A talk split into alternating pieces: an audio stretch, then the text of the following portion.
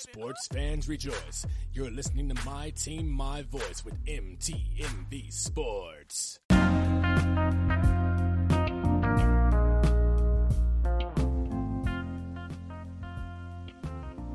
This is Aftermath, where we bring you the week that was in M M A. I am your co-host, your man, the voice, M T M V Sports Fights correspondent, with my man, the head honcho, not only of Ambush Sports, but of bearded woodsmen all over. Josh Moosa, what's going on, man? Not much, man. How you doing? I'm good. I'm good. Yeah, I was just thinking about that. Uh, in- inside joke. Uh, or let me not even say inside joke. Let me let the world in on, on why we're laughing. Um, because Josh is a Renaissance man. Uh, he not only covers uh, fights, he covers keeping the uh, great sunshine state of Florida safe out in the woods, doing uh, what he does. And he also has as um, one of his profile photos himself in his bearded glory and his red and black lumberjack. So this is true. He, he is the head honcho, the heavenly head honcho of all uh, of all bearded woodsmen. The, the ones without beards, we they, they don't count. They don't count. No, I'm sorry, you're not. I, I, you're not under my umbrella at that point. All right. So, we are back at it again for the first time this year. two thousand nineteen. So much change taking place in the M M A landscape. Um, have you popped for E S P N Plus yet? I have not yet, and I'm most likely going to. But with the wife just getting back to work, it's one of the things I've had to put off for a little bit. But the more things I'm seeing about it, the more interested I'm kind of becoming. Understood. So, I, I almost did, oh, at the end of the month, because there were some boxing matches on. I was like, well, hey, I've been talking about the matches there on E S P N Plus. I might as well watch them. And I meant to do it this past Wednesday so that I could see Ariel and the bad guy. But yes, it's coming sooner than later. That's for sure. That's mm-hmm. for sure. Uh, definitely by the nineteenth, because I, I got to see uh, that first card. Uh, all right. Well, uh, that's talking about the U F C, or we were talking about the U F C on E S P N Plus, but they finished out their Fox run last week with a show on um, Fox Sports One, at least the undercard show, and then the main event taking place on pay-per-view. On that undercard, though, there was a performance of the night there, uh, performance of the nights and fight of the night. Uh, winners were Ryan Hall, Uh, picked up his victory over B J Penn on said uh, prelim on Fox Sports One. You had Amanda Nunes making history and turning in the performance of the night. Then fight of the night happened to be the Voices marquee matchup. Um, and and I must say I, that in as much humbleness as possible, I'm really really glad to see and hear about that, because this makes a second card in a row that the Voices marquee matchup also won uh, a performance of the night bonus. They're talking about uh, the last one that I called, which was on U F C two thirty-one, uh, that that might be the round of the year. And yeah, a lot of people have it in their uh, in, in their list for round of the year, but we'll talk about rounds of the year, fights of the year, and fighters of the year, and all that kind of good stuff on an episode of Aftermath in the near future. But right now, we're dealing with U F C two thirty-two. Like I said, Ryan Hall got the biggest win of his career in one of the probably least taxing fights that he had. that entry into the knee bar was just a thing of beauty. Sidekick to the thigh, step back, dove and spun like a Bronx b-boy in nineteen eighty-five. Then snapped his patented leg block on B J, who tapped immediately. It was so impressive how quickly it happened. And Hall said he heard B J's knee pop a couple times, which is probably why he didn't wait for the ref to come in and break him up. As soon as he started tapping, he let him go. He's like, all right, we're, we're good. I know you're not going to, uh, you, you're no good after this. So uh, salute to Ryan Hall, uh, the wizard, working his wizardry on the ground. Now, another one of my favorite fighters is the natural born killer, Carlos Condit. He took on Michael Chiesa in Chiesa's debut at welterweight. And I know you have uh, have some things you want to say about that, so uh, go ahead and, and, and talk about that fight. I do. Um, this is actually another prime example of guys that are cutting too much weight and mm-hmm. not performing as well, because Michael Chiesa looked phenomenal in this fight. I mean, he just, he didn't look slow. He didn't look sluggish. I mean, he looked just really, really ready to fight. I mean, not energy depleted. Um, and it showed with, you know, he kind of was able to really control the first round with uh, the body lock and landed a couple of takedowns. Uh, not to say that Condit was not defending phenomenally well, um, but it was just, there was that constant pressure. Uh, Chiesa, again, just looking super uh, healthy, fresh, ready to rock, um, was able to to really keep pressure on the first round. Second round came in. It starts uh, with some punches. Uh, Chiesa actually, if I'm not mistaken, lands a couple of good shots, which opens up for a shoot. Um, he gets the takedown and then slowly starts to work on a Kimura. And as Condit was using the fence for defense, um, he's able to... Uh, I'm trying to remember exactly how this all happened. I mean, it was all so quick. It was so, it was a thing of beauty, honestly, mm-hmm. is what it was. Uh, but he's able to, as Condit's using the fence, like Chiesa almost like kind of also uses the fence. It's almost like he uses both guys' momentum to create the space up against the fence. He's able to yank the arm free and um, just, I mean, w- with the, try, like he's trying to rip it off. Is able to secure us. Is almost, this sounds gonna sound funny in my head. It sounded funny. He tr- he secured the Kimura and uh, uh, was able to get the second round victory. I believe fifty-four sec- fifty-six seconds. I'm looking at it right now of the second round. Um, again, just looked really, really good. And I mean, Carlos Condit, I'm with you. I'm a big fan. Um, And this is this is a, this was an impressive win, both in opponent and finish. Yes. Like it, it was just the, the the the finish itself was incredibly impressive. I think Michael Chiesa is definitely found himself a home at this one seventy weight, um, and I'm excited to watch more of what he can do now that he's not depleting himself so much to fall into that one fifty-five. I mean, that's what, fifteen pounds extra, right? That's a that's a lot of stinking weight. I like seeing that, and uh, I hope it kind of encourages a couple more guys that are like right on that cusp of of I mean, really being detrimental to their body.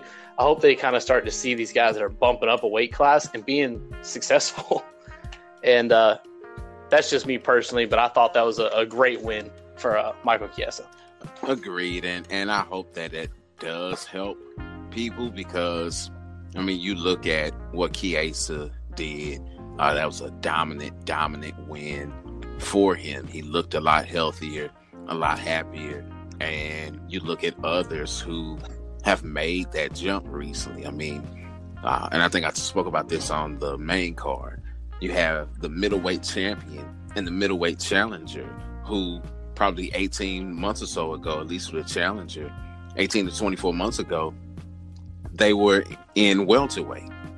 The person who will more than likely fight John Jones for the two oh five strap mm. was a middleweight recently, as was surging talent uh, Maheda Santos. So yeah, it, it's time out for killing yourself to hope that you have an advantage. It's not an advantage if you have to die before doing it. I can remember telling um, someone recently, I did, it was not this fight, but the fight when Kevin Lee, or I should say not the last fight, uh, but the fight when Kevin Lee fought uh, Tony Ferguson for the interim title. Mm-hmm. And how he lost nineteen pounds in a day. Mm-hmm. nineteen pounds. And I was like, dude, because I was talking to uh, the barber at that time, and he likes to ride bikes. It's like, if you lost nineteen pounds yesterday, it was like, okay, now I'm gonna go, you know, ride in this biking event. Your family would be like, "Are you crazy? No, you are not going to do that. You lost nineteen pounds yesterday." But these people, th- this is what they do all the time. It's it's crazy, and yeah, I'm just I'm concerned about weight cutting. You know, if you can fight and fight at fight closer to your normal weight, it, it makes life much better.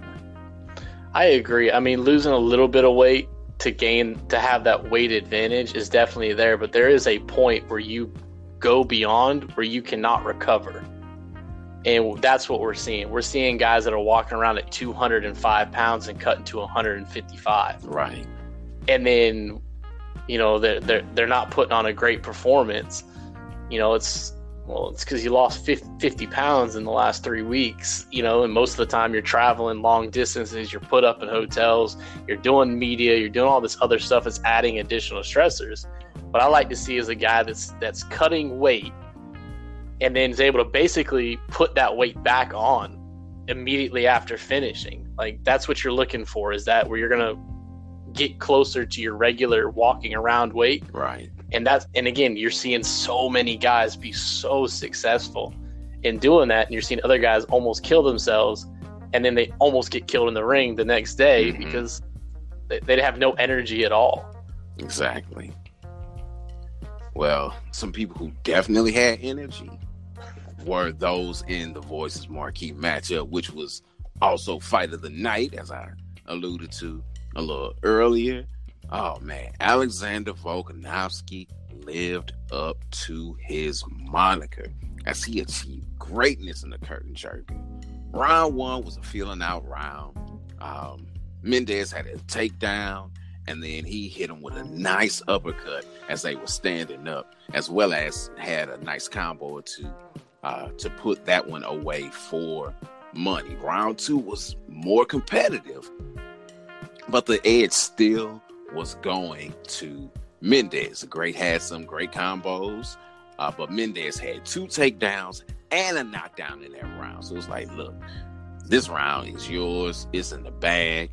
Uh, pardon the pun. We're talking about money here, but uh, and money. He was only a minute away from ending the round, but Volkanovski put that pressure on him, got him against the fence, and I thought he dropped from a body shot. It wasn't until they showed the replay that I saw that no, the body shot, what looked like was a body shot, really kind of missed. It was off the elbow. It was that hook over the top that sent Chad Mendes to the canvas. Alex followed up with a couple strikes on the ground to get that stoppage. Both fighters walked away with an extra fifty thousand dollars, but Mendes walked away from the sport as he announced his retirement via social media about forty-eight hours later. So salute to Chad Mendes for all that he has done in leading up to this fight. He had not lost to anyone who was not a champion at some point or was the champion he was fighting against to try to get the belt. Those are the only times that he lost, with the exception of this fight. Uh, so it's truly a changing of the guard. Uh, I wonder how much of his passion was taken when he had to sit out for two years uh, due mm-hmm. to his U S A D A suspension. I know it definitely opened up the way for him to go full force into some other endeavors that he, you know, wanted to do to ensure that he was able to make a living after fighting. Um, you know, and I guess he just said, look, it's not worth it. I, I still can do the other stuff that I'm doing. I don't have to kill myself, as we talked about with the weight cuts. And, um, you know, and I can just, I can do differently. So salute to him. Uh, W E C vet, U F C uber vet, uh, what, two, no, three-time title challenger, you know, and, and all that. So salute to him. Team Alpha Male really passed it the guard. There's no one left in Team Alpha Male from that generation that's fighting. So salute to him. All right, speaking of generations and then passing of torches, boy, Cyborg versus Nunes. Woo! Talk about it. Man, this fight, there's not even a whole lot to really talk about as far as the fight goes. Um, this fight lasted fifty-one seconds. Uh, and probably if you just led with that and people knew M M A but had not watched the fight, you would probably assume, okay, well, you know, Cyborg did what Cyborg does. Right. Except that's that's not actually what happened. Nunes did what Cyborg does.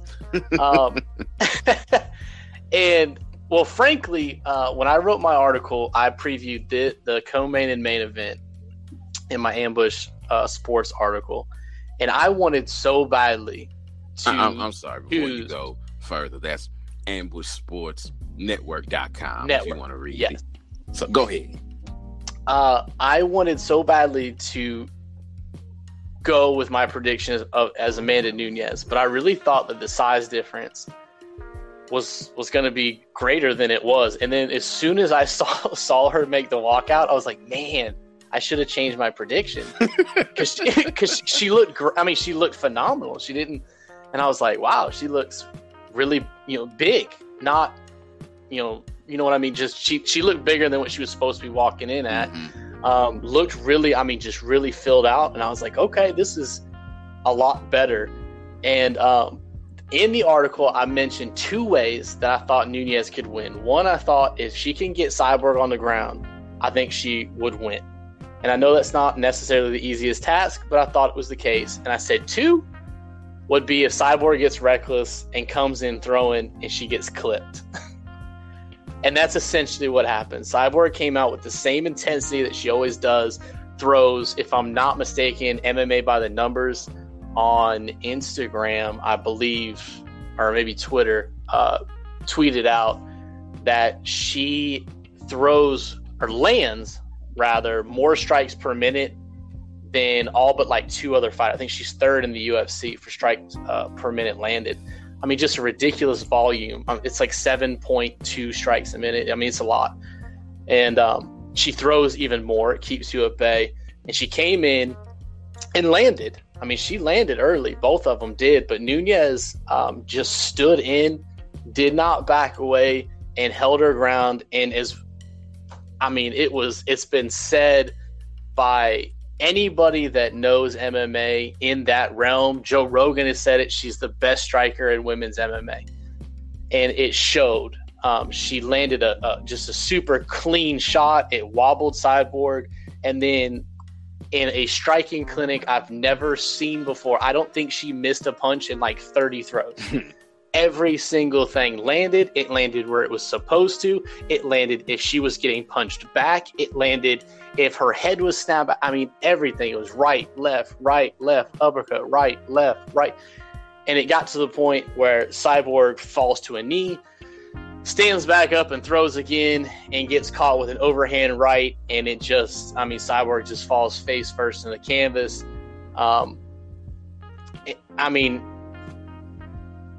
It was it was incredibly quick.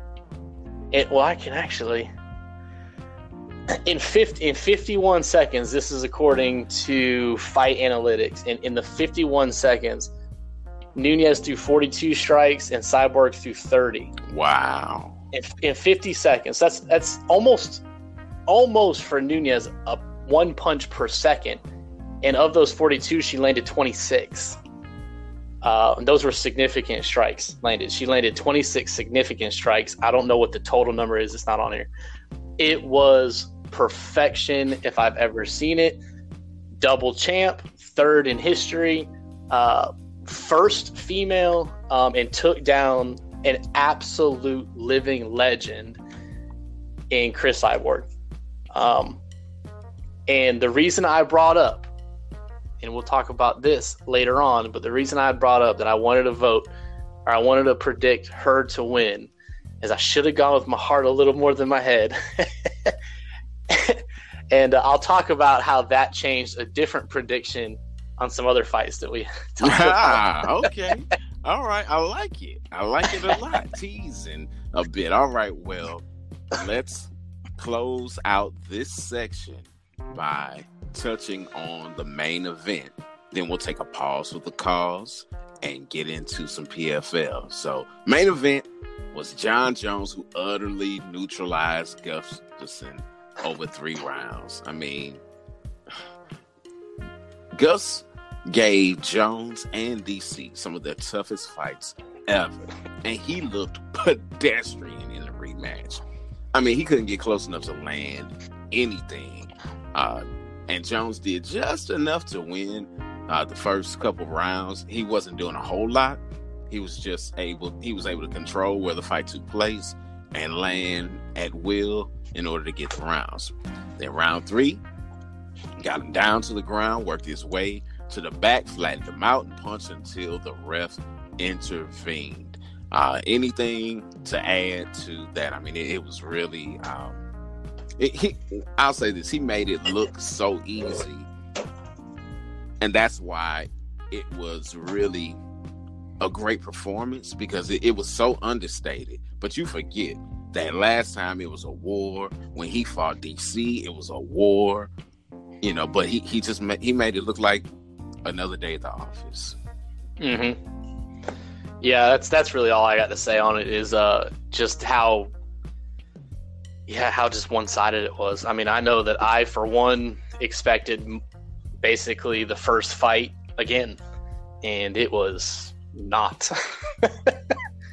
You know, I, I think maybe with or in this camp, what really made the difference uh, was that he started training with uh, with Aaron from uh, Bellator.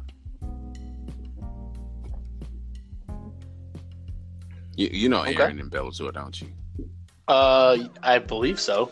Yeah, Aaron Pico. yeah, yeah, P P I K O. Yeah, no, the, the Pico and and, uh, and some of the gra- some of his uh, sweat grams must have rubbed off uh, into uh, John uh, doing all that training mm. and helped to give him the edge. that's what that's what it was. There it is. I couldn't help myself. Some uh, lady at Subway the other day said, "Ooh, corny men are cute." I said, "Well, I have to go home and tell my wife that because I don't think she uh, is of the same uh, the same." Same mindset, but anyway, uh, salute to John for winning the, the title back. And I'll say this as we close out this section: what really just jumped off the page for me regarding that fight specifically is that it was a great example of the grace of God. Here's a man who has done so much wrong, so much wrong, yet still by the grace of God is able to do some really good and phenomenal things, you know, and, and even through all of his mess and, and all of the issues that he has had, uh, he spent much, much time praising God for the victory and giving him the glory for winning. How much weight does that carry when he does all the other stuff? I don't know. But again, it does show God's grace, and that no matter how low we go, no matter what we do, that God is still there for us to help us and to turn our lives, if we turn our lives over to him. Mm-hmm. All right. Well, again, let's take a pause for the cause, and when we come back, we'll jump into the million dollar sweepstakes that was the P F L championship.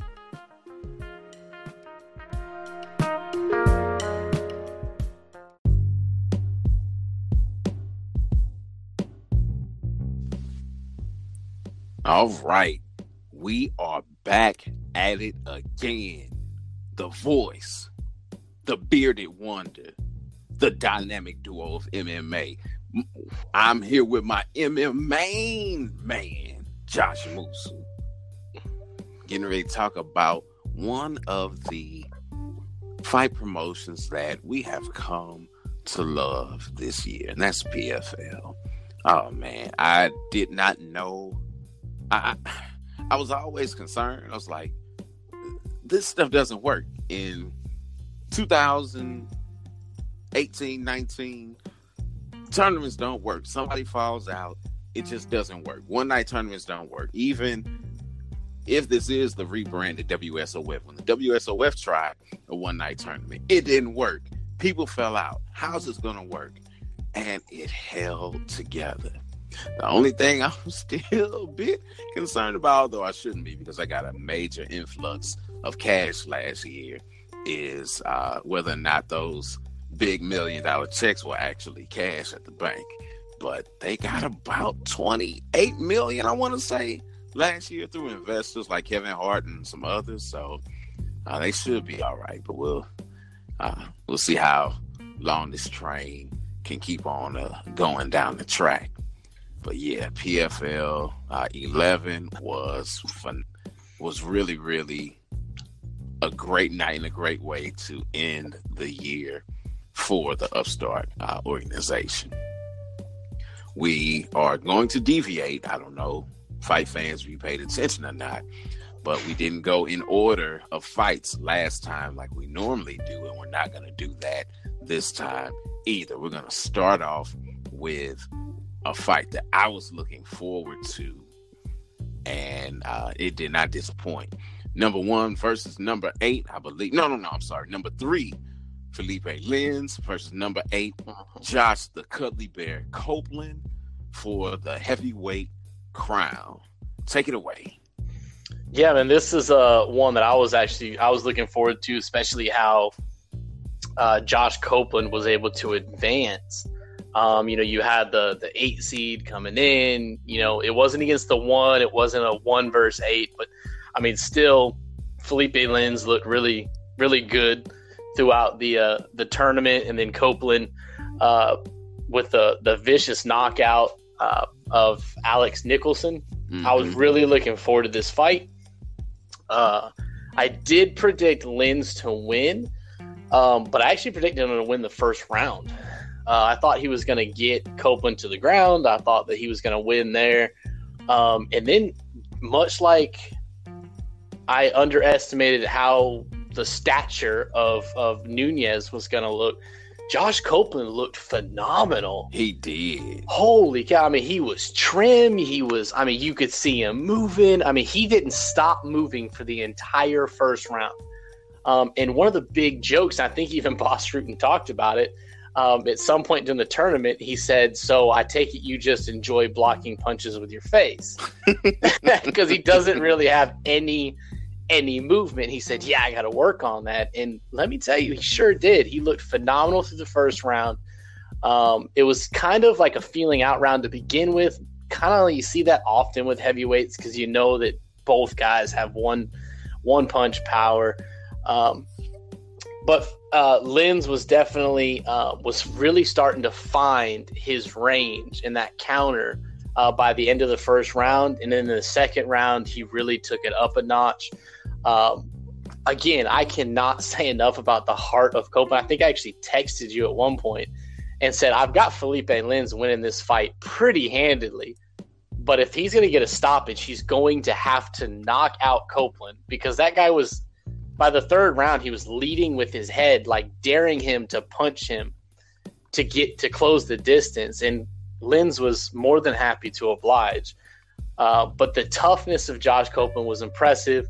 The striking and overall fight I Q of Lins was impressive. There was a small moment in there, uh, I believe middle of the third round where there was a headbutt that actually split Lins above the left eye. Mm-hmm. Um, and it was it was pretty gnarly. Um, and that definitely lit a fire under him. Uh, we talked about it, that uh, how crazy would that be if there was a fight stoppage uh, because of a headbutt. Right. And, I, you know, they'd have gone to the scorecards and, and you know, Lins would have won, but at no point, you know that if you're winning this million dollars and you want to win this fight.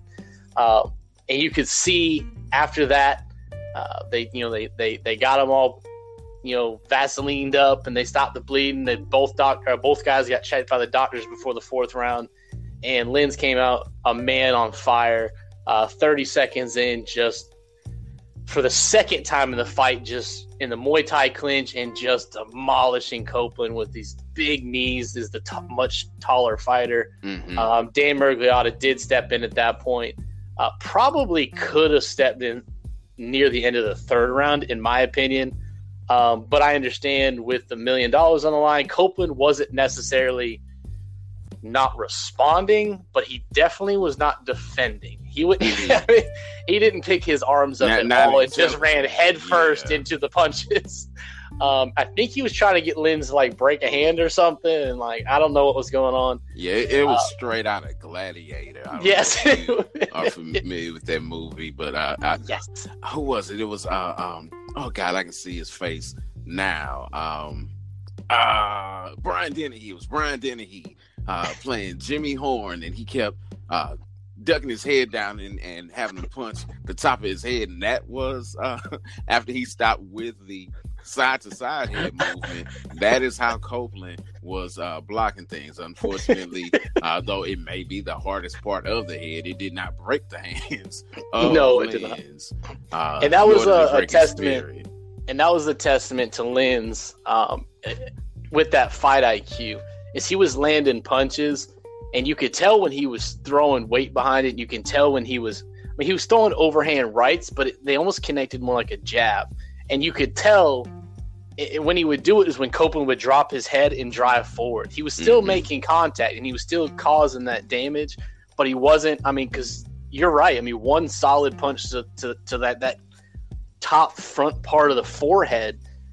I mean, you're you're breaking your hand, and uh, he was super smart about it. There was a point, and I think I, I texted you about this as well, when he hit Copeland with the hardest shot of the fight in the third round. And Copeland just ducked his head and kept coming, and his mm-hmm. eyes got – Lins' eyes got real wide, and he went, what on earth? Right. And I couldn't help but laugh. I mean, he was doing everything right. Copeland was not going to stop. Um, thankfully, Mergliotta did come in. I know it's a tough thing to do as the referee, especially when you got that kind of – I mean, life-changing money on the line. But it was definitely the right call. Uh, as we talked about with weight cuts, you can't enjoy that million dollars if you're not here right. or you can't remember it. Uh, it was a great stoppage, a phenomenal fight start to finish from from Lins. I would not be surprised if there wasn't at least two ten eights. Uh, the, at least the third round was was a ten eight in my, my eyes. So mm-hmm. phenomenal. I'm super happy. Just one of those really, really good fights uh, for, for this uh, this end of this tournament. Yeah, agreed, agreed. And, um, yeah, that, I, I know that a lot of people took these fights so much more seriously because of what was on the line. That's why uh, Copeland came in the way that he did. That's why, you know, Lins fought with all the heart that he did, and some others fought with all the heart that uh, they did. I know I'm I'm uh, I'm waiting to hear your take on that with uh, what was by far the most memorable fight of the night. Uh, but you you had some other fights that that happened. I mean, they crowned Uh, some million dollar winners, but you know, it, outside of them happening, it just yeah, there was nothing distinct about them. Uh, Palmer, Lance Palmer, the party, became a champion once again and picked up a million dollars with his unanimous decision win over Steven Siler. Same with Natan Schulte, who beat Rashid Magomedov by unanimous decision uh, to win. Uh, that's at both lightweight and featherweight uh, in reverse order. Then you had the the fight that was being featured, uh, the special feature with Kayla Harrison this lady, man, I mean, she's got the full package, and she just looks better and better every fight. Now, granted, the person she was fighting was three and four. Now she's three and five. Uh, but she made a good point about it. Every single one of uh, Sharnevsky's wins were by knockout, and she'd never been knocked out until she got in the Decagon with Kayla Harrison. Then Dean Thomas said on the Twins Round podcast that if Cyborg doesn't stick around in the U F C, going to the P F L to fight Harrison might be the move. And I thought the same thing with the loss, but I don't know. The money aspect is what uh, is what makes me say, oh, I'm not sure. Yeah, you can win a million dollars if you win the whole thing, but you got to get through the whole thing to do that. And the money that Cyborg's been used to making per fight, I, I don't know. And especially, like, let's say she did get to Harrison in the finals and win, and they never faced each other before then. Well, if she were to lose, she would only get two thousand dollars. I'm sorry, two hundred thousand dollars for the entire playoff period. And Cyborg probably makes two to three times that in a in a nice work. So I don't know uh, if that would happen or not. Maybe a super fight or something. Who knows? But uh, either way it goes, Harrison is a monster, and she needs some real challenges. Where are they going to come from? I don't know, because that's been the issue, is finding mm-hmm. women heavy enough to fight Cyborg. Now we're talking about adding another ten pounds to it. And you got this person who is just really learning how to strike out here, killing people. I mean, absolutely. She, let's see. First fight, I think, was a knockout. Second fight was a submission win. And third fight was a... Uh, did she beat her by submission? No, it, it doesn't matter how she beat her. She beat her bad, and that's really what matters. I, if I were a woman uh, fighting, yeah, I, I don't know that I'd be stepping in outside of just for the opportunity to possibly uh, win. But it's not even like a Cyborg fight where you know you're going to get paid. mm, exactly. You're just fighting. But anyway, somebody else who got paid and started off the night right was Lewis Taylor. He was the first millionaire, and he didn't give a Boost Magomedov a chance to get comfortable. The wrestler tagged the German by way of Dagestan and turned his lights out, then gave him one more for good measure. Uh, it felt so good to hear Taylor say after he won, the house is paid off. Baby, the house is paid off. The kids, their school is taken care of. It's like, yes. Yes, they're making life-changing money, and he's trying to establish generations worth of wealth for his children. So salute to Lewis Taylor for that.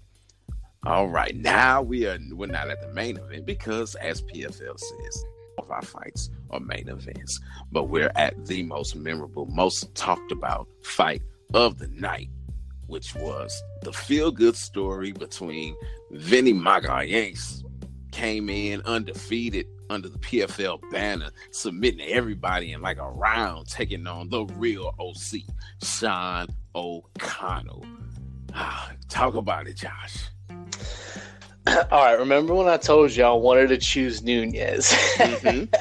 But I did not, because I was like, no, I've got to be analytical about this. And well, there has been two separate occasions that have culminated into the prediction I had for this O'Connell Magalhães fight.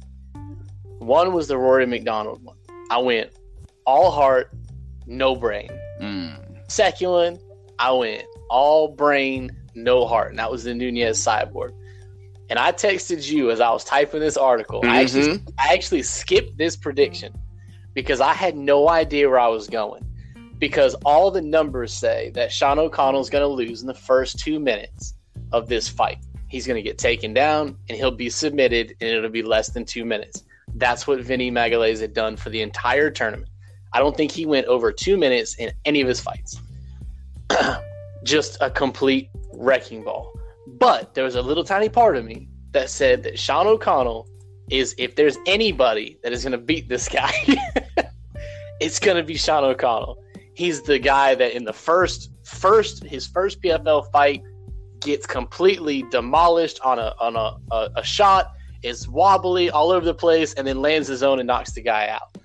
I mean, it, after commentating for the first two thirds of, right. of the P F L uh, or of the of the whole broadcast.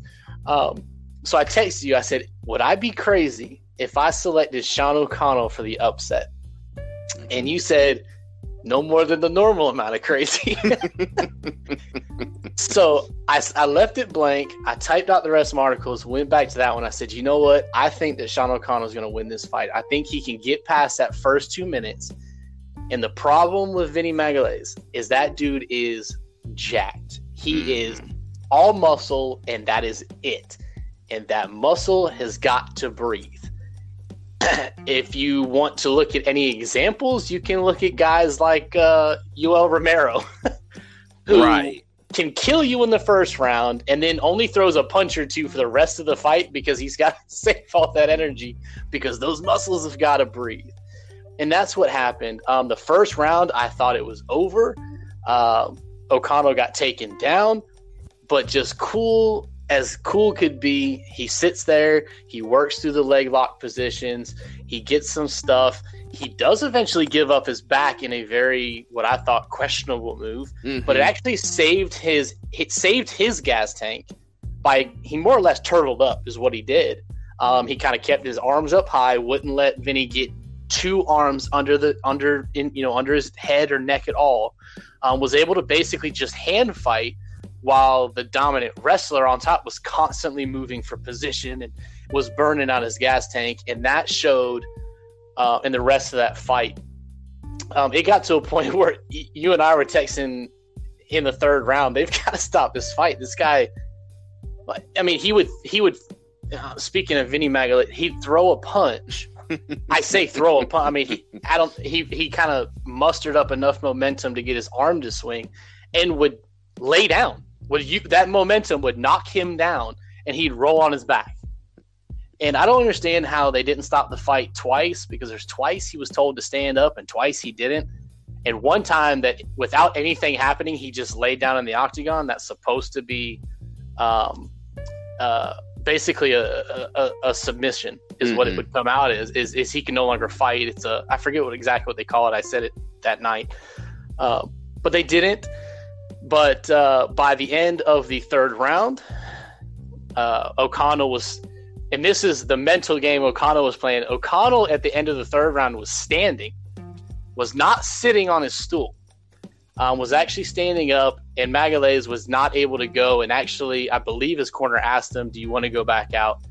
Uh, and he said no, if if I heard correctly. I didn't see that part, but I, I saw a couple of guys that had said that's what had happened. Yeah, that, that's, actually, that's yeah. what happened. I, I was, okay. remember as soon as he got to the corner, you heard on the mic, it's like, do you want to go anymore? He shook his head. He was like, no. And so they no. said, all right, well, that's the fight.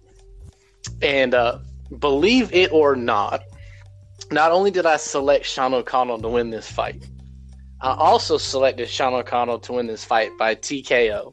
And in the third round. So I was able to sweep that one. That was that, using the analytics to understand the fight. And you might have to go with a little bit of, a little bit of heart there and, and what you feel. I'm super excited. And that's not a takeaway from Vinny Magalhães. I mean, he that first round was, was completely dominant. Um, but Sean O'Connell, cannot be happier for him. I know he hung it up as far as a fighter.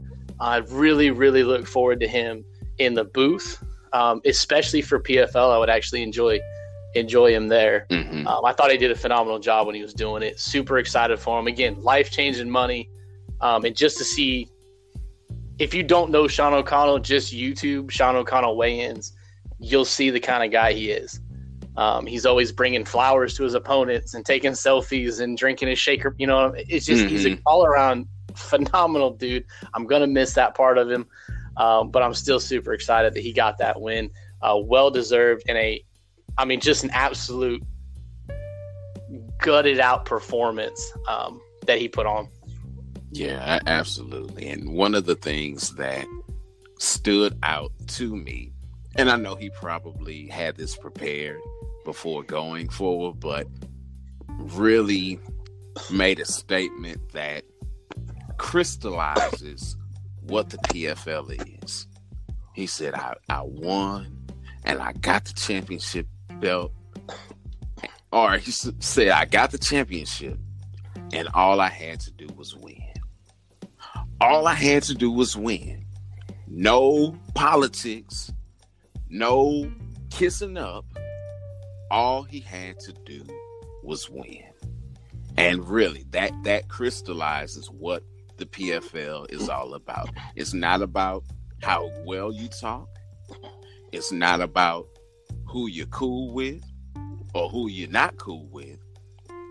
It's based strictly on your merit. The whole thing, from the seeding. Because I, I thought about it um, as everything started. I was like, man, these matchmakers. I was like, wait a minute. It wasn't the matchmakers. The matchmakers only made the fights during the uh, during the regular season.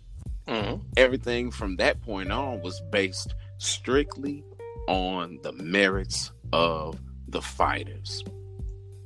That's another reason why I really hope that the P F L is able to stay around, because it really takes you back to the root of M M A. It was two men getting in there and displaying their skills, find out who could have the better night, and whoever did moved on and got the prize.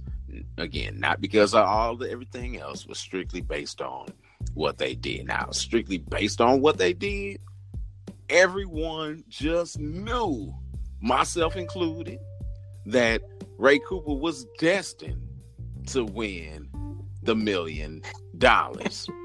I mean, he, I think his longest fight was with Jake Shields the first time, which we thought definitely was the most difficult fight. But, uh, yeah, Magomed Magomed Karamov had something else to say about that. I mean, come on. The man had way too many Magomeds in his name to lose. And I really, God honest truth, in my heart, I was like, ooh, I don't know about this fight. I don't know about this fight. All these Magomeds, you know, you you you's a bad man to be named Magomed Magomed Karamov. Like, you that you, you don't play around with a man like that. And uh, sure enough, that's that that uh, did not work out for Brother Boy as he uh, desired. And we talked about this a bit offline, but um, wanted you to share your thoughts with the people as to what happened in this fight. Yeah, this came down to um, uh, just control.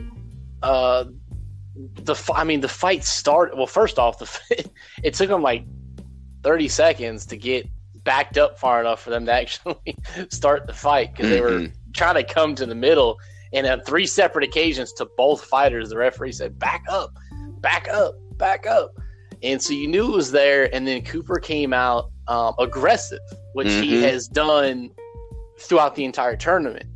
But the difference between this aggressive and that aggressive was control. There was no control on this. He he ran, I mean, sprinted across the cage and threw this ridiculous heavy haymaker that if it would have connected, you'd have had a two and a half second knockout. I mean, it would have been impressive, but um, chances are that, that you're not going to land that, because this guy is also a skilled fighter. Exactly. he, he ducked and slid to the left, and Cooper missed it by a mile. Um, did a couple more of those and, and got taken down. Um, but that's really what it was. It, it was it was just a lack of control um, that really lost in the fight. And I don't know exactly what it was. I don't know if it was the pressure. I don't know if it was the, you know, the the, the media that, like you and I said. I mean, I thought one hundred percent. I mean, there was no question in my mind that Ray Cooper was going to win this fight. It was just win. Is right. It going to be the first round or early second round? I mean, that's really all I had. And so I don't know if he was buying into that a little bit. I don't know if there was just that additional pressure to come out and perform. I don't know if it was the, the highlight videos being shown that just got him jacked up. You know, you're fighting for a million dollars. And this was – the difference was control and fight I Q. Mm-hmm. One guy came in and said, look, there's a million dollars. I'm going to fight a very technical fight. I'm going to win this million dollars. And the other guy, I don't know what happened. He just. Well, I, I think it, that's really the difference. Like we were sharing earlier in, you know, a number of the fights, whether it be the Taylor fight or mm-hmm. um, you know, the fight between Lins and Copeland, that money being on the line gave a totally different feel to the fight. There was a lot riding on the fight. It's not like other situations where you know how much you're getting coming in or not. I mean, granted, they did, you know how much you were going to get uh, if you lost, but you had the ability to become a millionaire over the course of twenty-five minutes worth of work or less. You be a millionaire. And I think that the thought of that, plus how dominant he was in all the other fights, caused him to complete control of of his bodily mm-hmm. functions, really. I mean, just just was spazzing all over the place, throwing everything into every shot versus the other fights. Did he come aggressively? Absolutely. But he did it with skill. He did it with control. You and I talked about it. He was more calm and collected in his fight versus Jake Shields in his very first fight mm-hmm. than he was in this one. I think the, the pressure of it got to him. I want to say it was about eighty people who traveled there uh, from Hawaii. I don't know how much of that was on his dime versus on the dime of the people that were coming to support him. Uh, you know, e- either way it goes. I mean, especially as well as Hawaii has done in two thousand eighteen. You know, it's like Felipe Lins is a champion. You got Max Holloway, you know, just coming out of The, the ashes and rising like a phoenix. And now it's my time as a Hawaiian to represent in the number three organization, which is the P F L, and change my life and change the life of my family. But he wasn't able to uh, to get it done. Well, there's always next and that's year. it. It, it this is going to be telling. Um, th- this off season, I guess you'd call it off season, since it has a regular season, right? Um, so this yeah, off season, if he would. goes home and, and, and this is what he focuses on, because I mean, he, the te- the striking ability is there, the takedown defense, the takedown defense is there. Uh, you know, we, right. we saw it against Jake Shields, who I don't think landed a single takedown. And let's not forget, and that's the, his that was his longest fight, but he had at least three knockouts in that fight. So. He knocked out poor Jake Shields like three times in that first fight. Uh, so the takedown defense right. is there. Um, the ground and pound is there, which is actually what he was doing in that first fight against Jake Shields. He was sprawling and landing power punches. Really what he needs to work on, he needs to work on that mental game. And is he going to go home and say, okay, I, I lost control, won't happen again? And, and if so, I mean, you're talking about You're talking about already, in my eyes, the heavy favorite to win to win the tournament next year, um, just on mm-hmm. skill alone. And if he can get that mental game, but it'll be telling most likely in that first fight, because if he goes home on this and he's disappointed and it, and it brings him down, you're probably going to see something very similar, because now people have seen, okay, this is how you do it.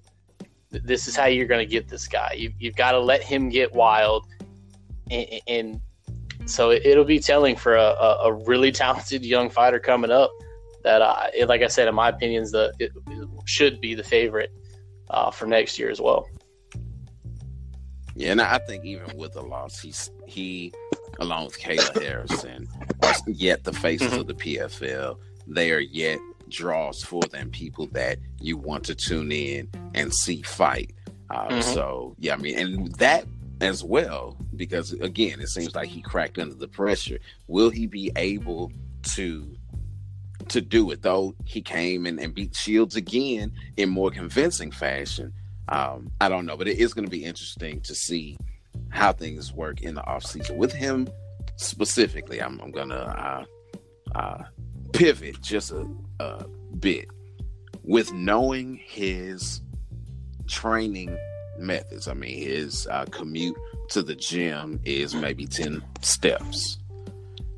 Does he need to get out of the garage and go train at one of the the other gyms? You know, maybe go where um uh what is her name? Uh, Rachel Ostovich is at Jesus Lord. Does he need to go and spend some time with uh, Max Holloway in his camp in order to, to get the the edge and the, the experience and the confidence needed to come back and take it on?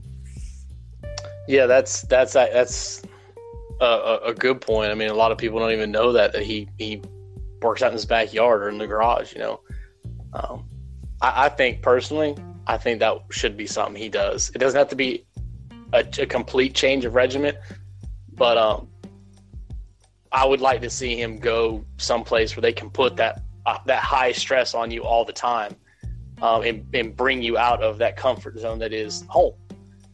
And uh, you know, it, right. it, it's it's just easy. That's where you're comfortable. You know, go someplace else, even if it's just short time in it. Um, show you know, go for a week mm-hmm. at, at a time, or, or or go once a week, or do something, uh, because that's really that's really it. I mean, he he he knows what he's doing. Um, I mean, he's got family that that that's not bad at, in the fighting realm. Um, so yeah, I, I think he, I think you nailed it right there. With does he have to break out, and is is he doing that because it's just what he does and it's comfortable? If so, then break out of that, change something up, and that might be that extra piece to, to build that mental fortitude. Yeah, I, it, it's all been said. You can't be the best guy in the gym and get better. And it's obvious that he's the best guy in the gym. I don't think his uh, his brothers and things even really fight. They just kind of help mm-hmm. him with training, and that's good. That's great. But you need to mm-hmm. be pushed as you're training. That's how you get better. It's it, now the drilling and stuff definitely does it as well, but you need you need to be pushed. Um, and actually, it makes me think of another legendary Hawaiian fighter in B J Penn, oh. who, you know, I'm just kind of doing things on my own, and you know, I'm not really pushing myself. You know, we we've always heard, you know, the the stories of the motivated B J versus the unmotivated mm-hmm. B J. Um, not saying that that Cooper was unmotivated. I think he was uber motivated, and that was the issue. But getting out and getting some other looks, I think, will be key in his career advancement. I think he, I think he really, really needs that uh, in order to become the best Ray Cooper mm-hmm. third he can be.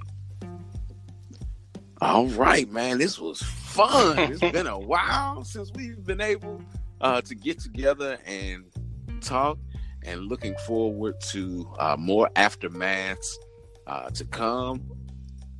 I know we said that uh, we were going to approach things a bit different, so you won't hear from us after every fight. Uh, but when it comes time for the for the big boys, know that we will be coming with some oh, aftermath. Yeah. Uh, Josh, uh, tell them where they can reach you and everything. That you, you can did. Find me uh, on Twitter. That's where I'm most active. That's at Bearded Moose, and that is with two zeros. So that's M zero zero S E. Um, I've got Ambush Sports has a Twitter as well that all of our articles get posted to. Um, as a matter of fact, it goes to Twitter first. So if you want to be the first one in, you can jump on there. As soon as I hit publish, it goes straight to Twitter. And we do have a Facebook page, and it's the same, Ambush Sports. Um, we post all kinds of stuff there. Uh, we do all kinds of things, football, baseball, wrestling, as in like uh, W W E wrestling. We just started golf. If you're a fan of any of these new football leagues, that's actually where we're really starting to find our stride. So, yep, you can find us Ambush Sports Network dot com. Ambush Sports on Twitter, Ambush Sports on Facebook, and then myself, Bearded Moose, with two zeros. All right. And for me, it's the voice on everything, T H A V as in Victor, O, Y as in Yankee, Z as in Zulu, E as in Echo. And that's on everything. Uh, but when it comes to this M M A that I love so very much, it's all about M T M V Sports. And we salute M T M V Sports for providing the platform for Aftermath. Uh, so make sure that you're following us on everything. Uh, Facebook, Twitter, Instagram. Uh, we're posting stuff there on a regular basis. So uh, make sure you're following. And especially when it comes time for the big fights, because your man, The Voice, does his best to provide live video commentary. So, you know, if you're at your uncle's, cousin's, uh, play dog's funeral and you can't see the the pay-per-view, or you, you can't see the E S P N Plus show or the DAZN show live, your man, The Voice, will try to, his best to provide round-by-round coverage of those fights. And I do that using all three of those platforms. All right, well, sports fans, rejoice! My team, my voice. And until the horn sounds, fight the good fight. And now, the time fight fans all across the globe have been waiting for.